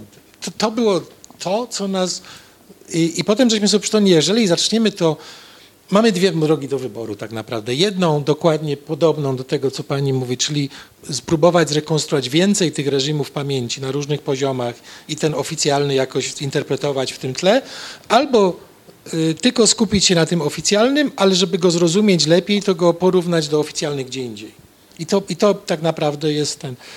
Pęknięty, y, znaczy reżim pamięci to jest y, pamiętanie o czymś.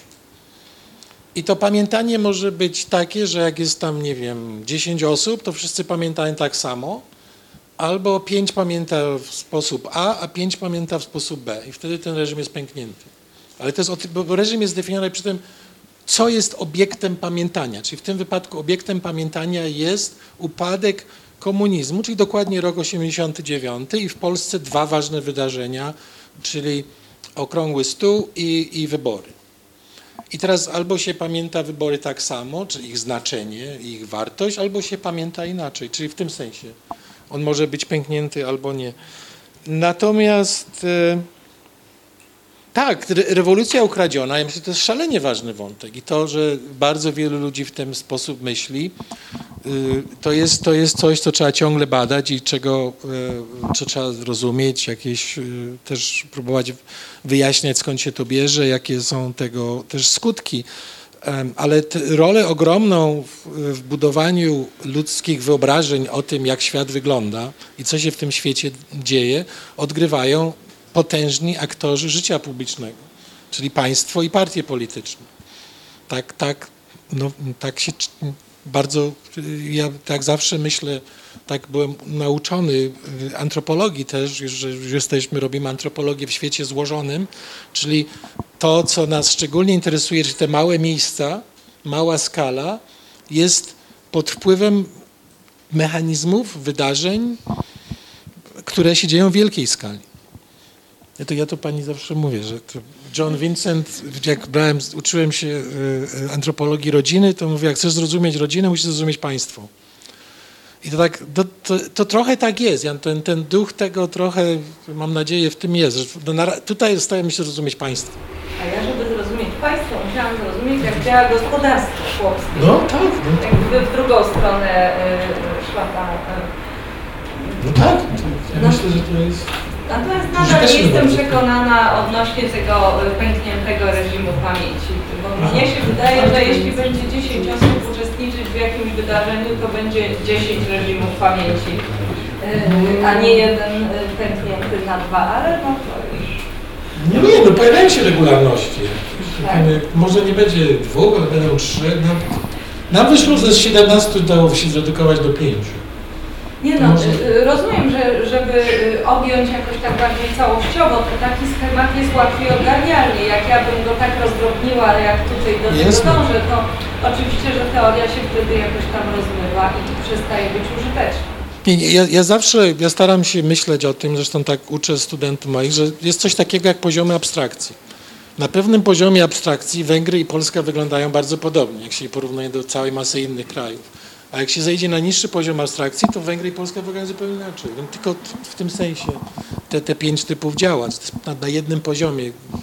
Rumunia i nie wiem, Słowacja mają bardzo różne, e, oczywiście się różnią na wiele sposobów, ale gdzieś tam w pewnym momencie coś wyszło, że coś mają podobnego. Przerwę tutaj ten spór y, jakościowców z ilościowcami. E,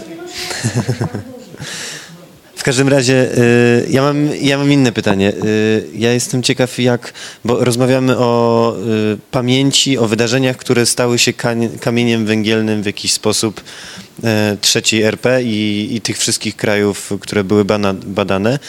I teraz moje pytanie jest, y, jak pan sobie to wyobraża, bo nie wiem, czy jest to już zbadane, jak, to, jak trwały jest ten spór? Czy to oznacza, że ten, zgódźmy się już na ten pęknięty reżim pamięci będzie u nas trwało zawsze, czy y, y, ja- jak to może się dalej potoczyć? Pierwsza odpowiedź banalna jest, że nic nie trwa zawsze, ale y, dzisiaj rano dostałem e-mail od Michaela, który gdzieś tam siedzi w Ameryce i ogląda to, co się zaczyna w Polsce dziać. I Michael napisał coś takiego. Tak jak przewidywaliśmy, te, w- te uroczystości pięć lat później będą zupełnie inaczej. Potoczą się zupełnie inaczej i, i będą pchały te, te pamiętanie tego wszystkiego w inną stronę. Pam, pa, pamięć, wszystko, co się dzieje w kulturze, buduje się przez nawarstwianie się wydarzeń i ciągłych zderzeń, interakcji aktorów, którzy wymieniają między sobą e, komunikaty cały czas i, i się przekonują albo się nie przekonują. Co jest jakby fenomenem badaniu kultury, jest to, że się pojawiają pewne e, ciągłości, czyli że się reprodukuje przynajmniej na jakiś czas coś podobnego. Tak? Ale nigdy nie wiemy, nikt nie wie w naukach społecznych, kiedy ciągłość, która istnieje przez jakiś czas, nagle upadnie i się zerwie i c- coś się zacznie toczyć w innym kierunku. Ja myślę, że, że, że nie jesteśmy w stanie tego robić, dlatego że jest zbyt, zbyt dużo czynników, które wpływają na, na, na, na pamięć, na, na wszystko, co się dzieje w kulturze. Ja, ja podejrzewam, że badanie pokaże za jakiś, nie wiem, miesiąc czy dwa, że po tych wydarzeniach, tych uroczystościach teraz, które się dzieją dzisiaj, jutro i tak dalej, coś się zmieni, że coś gdzieś się znowu jakaś nastąpi zmiana w sposobie pamiętania 89 roku. A tak, ale przewidywać tego nikt nie jest w stanie. Nie, nie chodziło mi o przewidywanie, tylko bardziej o taką intuicję, jak czy, czy to, co to, ten sposób pamiętania 89 roku, czy 90, 91, czy on jest, tak, on jest już na stałe wpisany jako rodzaj naszego genu. Nie, broń Boże, nie ma genu. To wszystko od was zależy. Zacznijcie inaczej pamiętać i wszystko się zmieni. Tylko inni będą chcieli inaczej pamiętać. To wszystko jest w ciągłym tym. Pytanie jest? To może na początku nam Dziękuję za ciekawą dyskusję. Może dlatego, że nie jestem e, absolwentem antropologii ani w ogóle nauk społecznych, to bardziej interesowała mnie treść. E, Szczególnie po przeczytaniu wywiadu z Panem, który, w którym było dużo więcej interpretacji. Chciałem zapytać, co dalej z tym, bo patrzę na to jako amator, interesuje mnie, co dalej można z tymi badaniami zrobić. Czy na to można nałożyć jakąś inną książkę? Nie czytałem tej książki, która będzie opowieścią. To jest jedno pytanie, czy może Pan chce y, robić książkę bardziej popularną dla, dla czytelnika? To, co mnie interesuje, co, co jest dalej dla nas, tak? Co mówi, szczególnie Polacy uwielbiają siebie porównać do, do innych i porównać na przykład model, właśnie też bardzo lubię model, patrzeć na Czechów i Polaków jako narody blisko siebie, a kompletnie moim zdaniem różne. Czechów jako pragmatyków, Polaków jako emocjonalnych. Pan w tym artykule, swoim wywiadzie mówi, zagaje może temat do dyskusji, Pan mówi o, o romantykach i o, o pozytywistach, jako dwóch grupach w Polsce. E, Ale mnie się wydaje, że można na to jeszcze wyjść troszkę wyżej i powiedzieć, że ta grupa, która z sobą walczy, postsolidarnościowa, czyli tych romantyków i pozytywistów, może można ją nazwać grupą sarmacką, a inną grupą, grupą oportunistyczną. Yy, I zadać sobie pytanie, co po tych 25 latach my zyskaliśmy, czy my coś wygraliśmy, ciągle między sobą walcząc. I ja tutaj wbrew większości nie uważam, że to jest element negatywny, ciągła walka, bo ona przenosi zupełnie dyskusję na inny temat. Widać, co jest alternatywą dla walki. Alternatywą jest kompletny nihilizm, który jest w krajach postsowieckich. To jest wschód Ukrainy, to jest nihilizm, brak chęci wiary w jednostkę. W Polsce yy, to powoduje jednak chęć zmiany i pomimo wszystko Polska, wydaje mi się, że dzięki temu jest jakimś liderem tych zmian. Z drugiej strony można zadać kłam temu, co mówię, chociaż spojrzeć na Czechy, które są mega oportunistyczne, może pragmatyczne. Tam się nikt nie kłóci, są w tym samym momencie, gdzie Polska może trochę lepszym, ale to takie dwa kraje do porównania.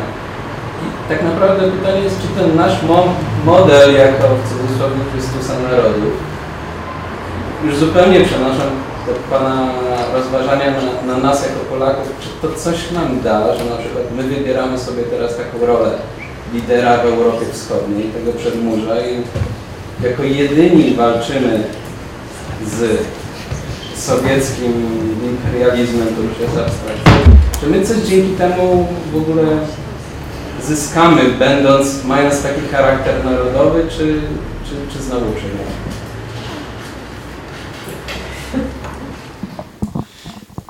Dla mnie najważniejszym pisarzem ze wszystkich pisarzy, no, też różnych antropologów jest Witold Gombrowicz, więc może sobie pan wyobrazić, jak, jaka jest moja odpowiedź na to. Ja myślę, że przydałoby się, żebyśmy się trochę ostudzili, um, ale e, bardziej poważnie e, to jest pytanie bardzo świetnie zadane. To jest naprawdę to pytanie jest bardzo ważne. My tej książce staramy się do niego wrócić, aczkolwiek się go trochę boimy. E, Można coś takiego powiedzieć, że jak się patrzy na obiektywne różne e, badania, wskaźniki i tak dalej, czym się bardzo dużo też zajmuje Polska wygląda rzeczywiście bardzo dobrze. W tej chwili wygląda lepiej niż Czechy. I, i, I od lat mnie nurtuje problem, dlaczego w kraju, który jest krajem być może największego sukcesu ko- postkomunistycznego z tych 27 krajów, jest ciągle jakby spora ilość ludzi, nie, no, y, która jest niezadowolona z tego. Tak? Na różne sposoby, nie wiem, 30% ileś. Ten, w każdym z tych krajów, w każdym z tych krajów li, liczba ludzi poszkodowanych, biednych, niezadowolonych jest pewnie jakoś taka sama. Nie wiem, czy to trudno jest mierzyć. Poziom, nie wiem, Gini coefficient, czyli miara rozbieżności dochodu, czy poziom biedy w Polsce nie jest, jest tak, sytuuje Polskę tak mniej więcej, nie na samej górze, ale tak mniej więcej w środku. Nie jest to sytuacja najgorsza, zdecydowanie nie. Natomiast jakby ten ogień symboliczny, który jest w tym kraju, jest najbardziej rozbuchany. W Rumunii trochę też tak jest. W Rumunii też trochę tak jest, w tych krajach, na któreśmy patrzyli. A, więc pytanie jest takie, czy to jest dobrze, czy źle.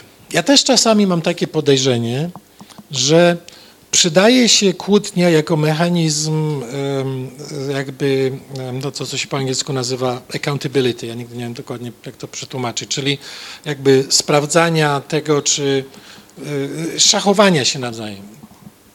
Checks and balances, to co się po angielsku, że, czasami te instytucje nie działają dobrze, ale jak są dwie partie, które się kłócą, no to wtedy jest jakaś nadzieja przynajmniej, że będzie mniej korupcji na przykład, bo będą się patrzeć sobie na ręce dużo ostrzej.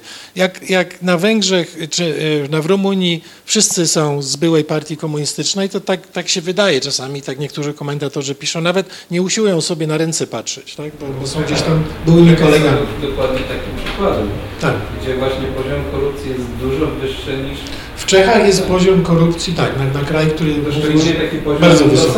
taki poziom korupcji y, nie niskiej, tylko powiedzieć Tak. wysoki. Ale ja zawsze wtedy przypominam ludziom, bo, bo Czech, Czechy zawsze, ja, ja mo, zawsze czuję się, że mogę coś mówić o Czechach, moja prababcia była Czeszką, więc człowiek tak się czuje lepiej. Zawsze, zawsze mogę źle mówić o Polakach, o innych to się dużo gorzej, o Czechach też mogę trochę, nie? Bo, czyli zapomina się o tym, że w okresie międzywojennym Czechy funkcjonowały jako najbardziej rozwinięty demokratycznie kraj w Europie Środkowej. Ale istniała w Czechach taka instytucja, która się nazywa Pietka. Pietka to było pięciu e, szefów wszystkich głównych partii, czterech głównych partii politycznych i prezydent. I oni się co tydzień spotykali na Chradzie i to był system, który w teorii politycznej się nazywa korporatystyczny. Decyzje, które potem były w parlamencie, który był taki był jako przykład środkowoeuropejskiego parlamentu pluralistycznego, bardzo często były już ustalane wcześniej przez tą pietkę, przez, przez, czyli jest coś takiego, tak mi to chodzi po głowie, że w Czechach ta tradycja takiego korporatyzmu, który, który powoduje, że, to, to sprawia się taka państwowa korupcja, że, że to coś takiego tam jest. Czyli ta funkcja tej kłótni pozytywna jakaś jest, ja myślę. PO i PiS gdzieś tam się szachują jednak i jakoś trudniej im jest kraść, szczególnie, że media w Polsce są w sumie zupełnie niezłe i są podzielone i krzyczą na siebie i to też powoduje taką, taką, taki mechanizm sprawdzania wzajemnego. Natomiast negatywna strona jest taka, że jeżeli te kłótnie dotyczą tylu różnych y, dziedzin i dotyczą prawie wszystkiego, ale szczególności, i to mnie naprawdę boli, to jest jakimś impulsem do tej pracy też, pamięci Solidarności, która jest jakimś niezwykłym zupełnie tworem, którego Polacy mniej więcej, może trochę na marginesach się kłócąc, powinni być wszyscy razem dumni. I to promować siebie, że to, to tu się wydarzyło, no to tu miało miejsce. Ja jestem przekonany, no nie wiem, gdzieś za dwa dni będę o tym mówił znowu. To jest, to jest niebywały movement, y, ten ruch społeczny z niebywałym zupełnie gamą różnych osiągnięć. Więc po co się o to kłócić? Po o to akur, akurat. Bo ta kłótnia jest o to jakby.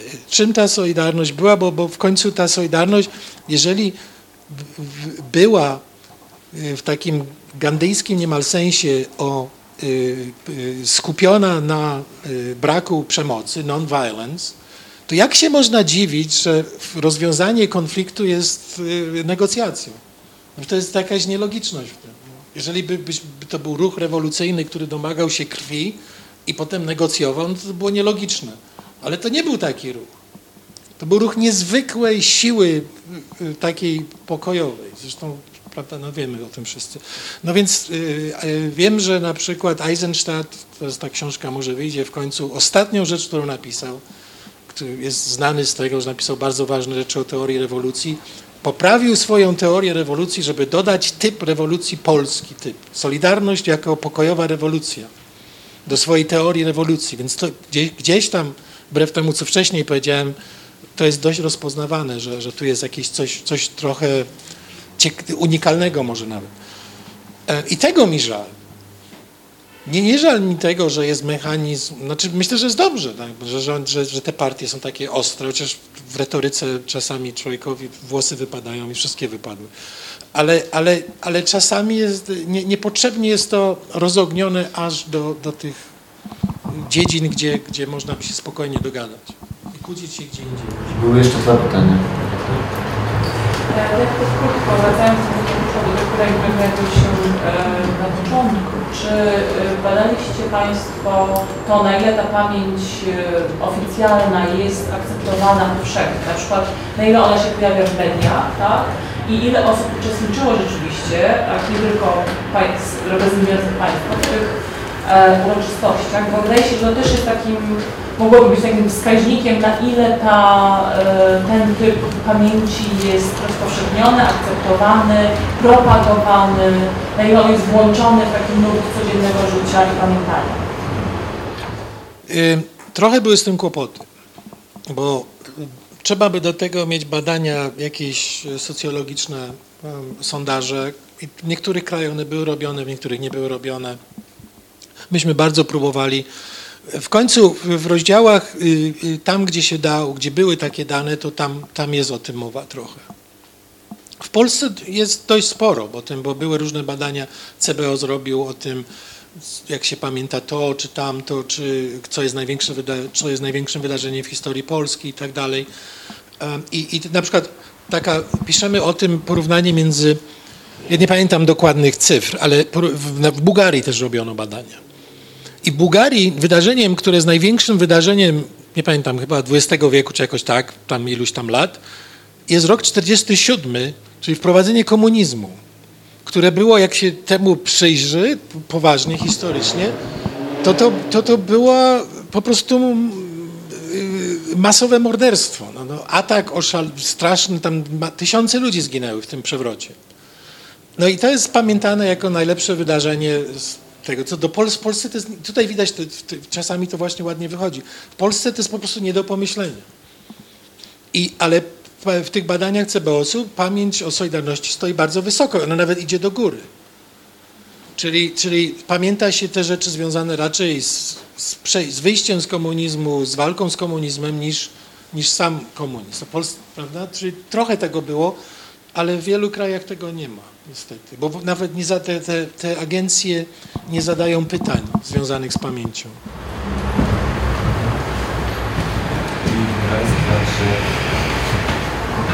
Miałem dwa takie pytania. Jedno jest metodologiczne, czy w tych przypadków też stosowali Państwo obserwację uczestniczącą, czy to było badanie dyskursu medialnego na temat tych obchodów rocznic?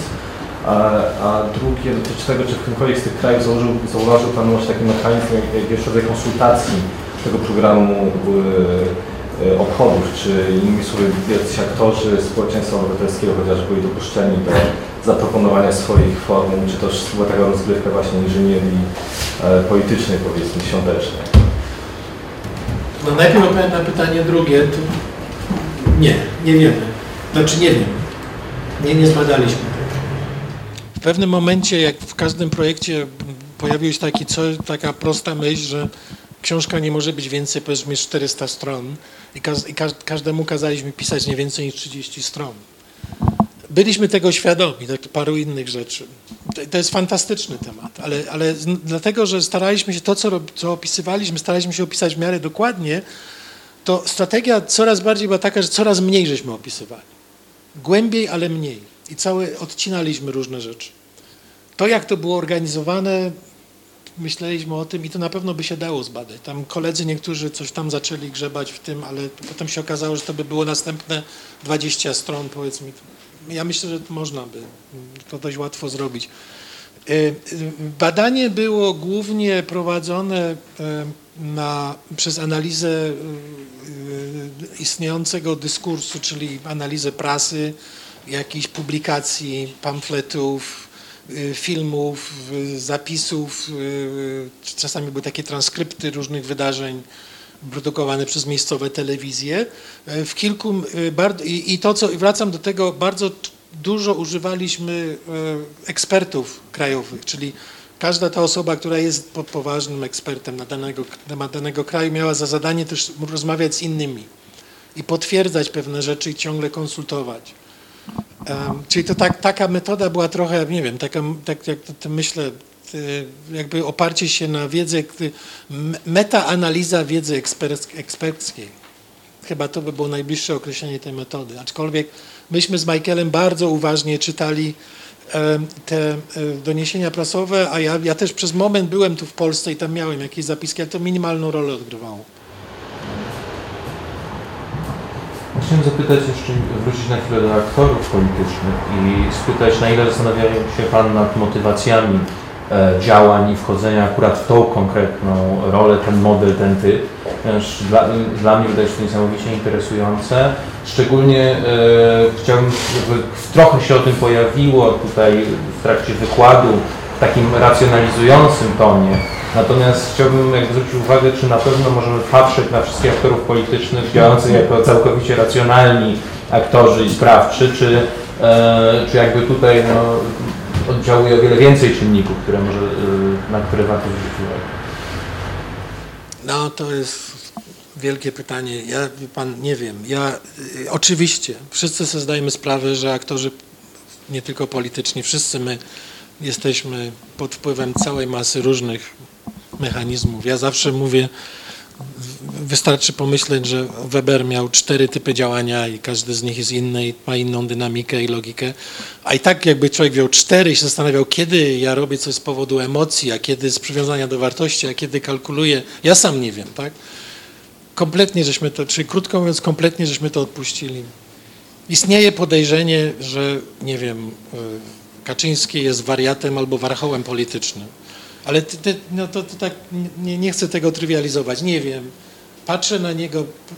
Miałem taką mieliśmy taką próbę. Patrzę na niego a, e, zupełnie racjonalnie, jako a, ktoś, kto chce, czego chce aktor polityczny, chce wygrać władzę. Przegrał, nie wiem, 8-9 wyborów, to, to no, czyli y, jest nieefektywny. Ale wymyślił sobie pewną metodę, tam czasami tak trochę jakby ją trochę zmienia, modyfikuje, ale i ta metoda między innymi polega na tym, że jest wojownikiem symbolicznym, wchodzącym w całą masę, y, no może przesadzam masę, ale przynajmniej w kilka reżimów pamięci jako wojownik. Zajmuje pozycję tu, my i tak to, to słynne powiedzenie, my stoimy tam, gdzie myśmy stali, a oni stoją tam, gdzie stało ZOMO, może być wpisane jako taki motto tego wszystkiego, prawda, te, te, jego, te jego działania. E, czyli obraża wszystkich, którzy nie, nie, nie stoją tam, gdzie on stoi, nie wiem, czyli gdzie stoi PiS, ja nie wiem dokładnie, co on miał na myśli. Ale ja nie wiem, dlaczego on to robi. Nie, nie, nie jest nieefektywny. Ale jest, nie, aha, jeszcze tak, nie, jak już y, ciągnąć tą taką interpretację racjonalną, to dochodzi się do takiego obrazu niesłychanie cynicznego, że po prostu chce mieć dietę poselską. I tam iluś jeszcze ludzi ma diety poselskie, co jest, a, jeszcze paru innych ma diety y, europosłów w Brukseli. Bo, bo, bo, bo, bo czy to, to, jest, to państwo lepiej o tym są w stanie pomyśleć, czy ta opcja ma szansę wygrania władzy? Ja jako niby zawodowiec też o tym myślę, ale mi się wydaje, że nie. No, wczoraj gdzieś tam jakaś rozmowa w telewizji niedawno, dwa dni, trzy dni temu. Że Okej, PiS wygra wybory, ale nie ma koalicjanta. Nikt z nimi nie stworzy rządu, więc pójdzie do następnej, do drugiej partii, która zabrała drugą ilość głosów, to będzie pewne PO i będą mieli koalicjantów. Więc jak, jakie są kalkulacje polityczne, ja tego nie rozumiem do końca, jak słowo daję. Jeszcze były jakieś pytania? Tu, tu. Dziękuję za to wystąpienie, bardzo interesujące. Być może mam Pan to na samym początku, przepraszam, się spóźniłam. Zastanawiam się, czy Państwo pl- planujecie jakiś ciąg dalszy, dlatego pamięć, ta pamięć instytucjonalna czy oficjalna jest pamięcią dynamiczną.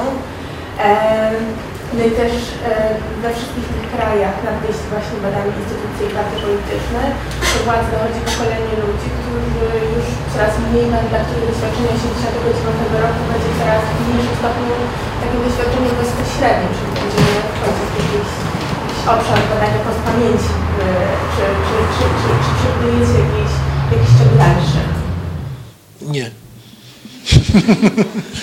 ale to z takich powodów, ja bym bardzo chciał, ale y, y, ja sam mam inny, inny projekt, który muszę skończyć, który mi zajmie pewnie 2-3 lata, a, a potem zobaczymy. Tyle mogę powiedzieć. Z, z żalem to mówię, ale miałam tego, co Pan powiedział o wykluczeniu ekonomicznym, że w Polsce nie jest aż tak źle z tym i tak. Ale czy nie ma jakiegoś wykluczenia politycznego, e, że ogromna część ludzi e, jest tak zniechęcona tą walką, która się toczy w mediach o pamięć i czują, że te partie ich nie reprezentują i cała nawet ta pamięć ich nie dotyczy, bo e, a i dlatego może porozumienia sierpniowe są bardziej, e, które odwołują się do, do ludzi, bo to było dopracowane w większej współpracy i No ja myślę, to, to, to tak, to jest, to świetne pytanie, że, że to o czym zaczęliśmy mówić, że istnieją przeróżne inne grupy ważne w społeczeństwie, szczególnie ludzie młodzi, którzy są być może z, wyłączeni z tego na różnych powodów. Taka, już widziałem takie interpretacje, dlatego młodzi zagłosują. e, Większość młodych zagłosowała na Korwina Mikke na zasadzie takiego jakby dania psztyczka w nos wszystkim, prawda, że niekoniecznie to znaczy, znaczy bardzo dużo się mówi w naukach politycznych o głosowaniu negatywnym, żeby wyrzucić tych, którzy są przy władzy w tym momencie, bo, bo, bo coś tam. Ale ja myślę, że pytanie jest o to, y, jest takie, czy młodzi ludzie, którzy- to słyszę cały czas w czasie pobytu w Polsce, którzy, że są niezadowoleni, czują się wyłączeni jakoś jakby obok, zaczynają żyć w innym świecie, pytanie jest, y, dlaczego się nie mobilizują? I dlaczego nie, nie budują swojego własnego, nowego jakiegoś ruchu? Znaczy ja nie zadaję, ja zadaję jako pytanie też jako badacz ruchów. I zadaję to pytanie z, z pełnej ignorancji. Nie wiem dlaczego. Mam, mam to, w moim wieku to człowiek zaczyna podejrzewać, że, że młodzi ludzie uciekają, że już że, że, zaczynają żyć w innym świecie, więc jako badacz muszę wykonać duży wysiłek, żeby to rozumieć i powinienem, ale akurat nie w tym momencie się tym nie zajmuję. Ale to jest pytanie, tu dużo młodych ludzi, jest dużo badaczy młodych ludzi, naprawdę to jest fascynujące. Szczególnie w Polsce, gdzie, gdzie jest, jest taka jednak, jest, jest to kraj w sumie dynamiczny. Naprawdę, jak się przyjeżdża do Polski, to ludzie, ludzie, którzy przyjeżdżają z zachodu różni, mówią, ach, jaka ta Polska dynamiczna w porównaniu z innymi krajami postkomunistycznymi. Szczególnie na autostradach. A dlaczego na autostradę? Bo ja szybko jeżdżą. Aha, no, Słuchajcie, jakieś pytania? Bo ja mam y, jeszcze jedno pytanie. Porzuciliśmy jeden temat. Co z Ukrainą? Dlaczego jej się nie udało zakwalifikować? I może to jest coś, co wyjaśnia nam e, obecną sytuację w tym kraju. Um, No, y, y, ja, nie, nie dało się jakby, y, dlatego, a to mógłbym pokazać, że po prostu każdy te, ten, ten, ten układ tych wartości, tych czynników był jakiś taki unikalny zupełnie. Em, Ale nie chcę, nie chcę w to wchodzić, żeby to nie robić tego tak technicznie. Natomiast em, chodziło o to, że to jest kraj, który em, wyszedł e, w 1991 roku z, Związku Sowieckiego, porównywalny do, do krajów bałtyckich i zupełnie inna dynamika się pojawiła. Tak? Tam one w, w, z różnymi kłopotami, ale budowały demokrację, a Ukraina budowała coś niejasnego, co ostatnio zostało opisane jako konkurencyjny autorytaryzm. Już w latach tam 90., czyli, czyli była na takiej ścieżce to, co, co w politologii się określa, należało do grupy krajów postkomunistycznych, które były ni pies, ni wydra. Tak? Ani taki super totalitarny, nie totalitarny, ale autorytarny system, jak nie wiem, w Uzbekistanie, ani, ani tak demokratyzowany jak Polska, ale taki... Pamięć była, to, to Ok- Oksana Szewel pisze, która jest dobrym, dobrym dobrym znawcą Ukrainy, pisze o, o, Ukrainie e, i, i ona y, tam po pierwsze znalazła reżim pęknięty, E, Po drugie, mówi, że mówiła wtedy, a pisała to przed wydarzeniami Majdanu, że e, trzeba, musimy zwrócić uwagę na dwie rzeczy, że patrzymy na Ukrainę. Wtedy nam tak powiedziała. Po pierwsze, jest coś takiego, że wszyscy, często ludzie mówią, że to jest taki zbinaryzowany obraz, wschód i zachód, trzeba zwrócić uwagę na osobną dynamikę środka, czyli wokół Kijowa pojawia się jakaś nowa jakość, która jakby tak siedzi po środku, ale stanowi też pewną podstawę do nadziei, że te, te dwa bieguny się da połączyć.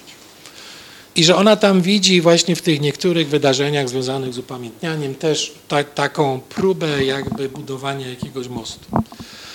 E, A po drugie, y, i tam właśnie było trochę, y, wracając do tego pytania o, o jakieś inne dane, było trochę danych i ona je zinterpretowała, że na Ukrainie jest potężny rozdźwięk między tym, co robią elity, które są w, u, u, u, uwikłane w te, te wszystkie gry ekonomiczno-polityczne i jak, jak wiadomo, jest ci oligarchowie i to wszyscy, jak, jakby nie, gigantyczna korupcja państwowa, I, I oni też tworzą te, te wyobrażenia, wschód, zachód, tamto, siamto, a ludzie, jak ona interpretowała wyniki różnych sondaży, są dużo bardziej jakby gotowi do normalnego życia w miarę w, w, w, w zgodzie, w pokoju.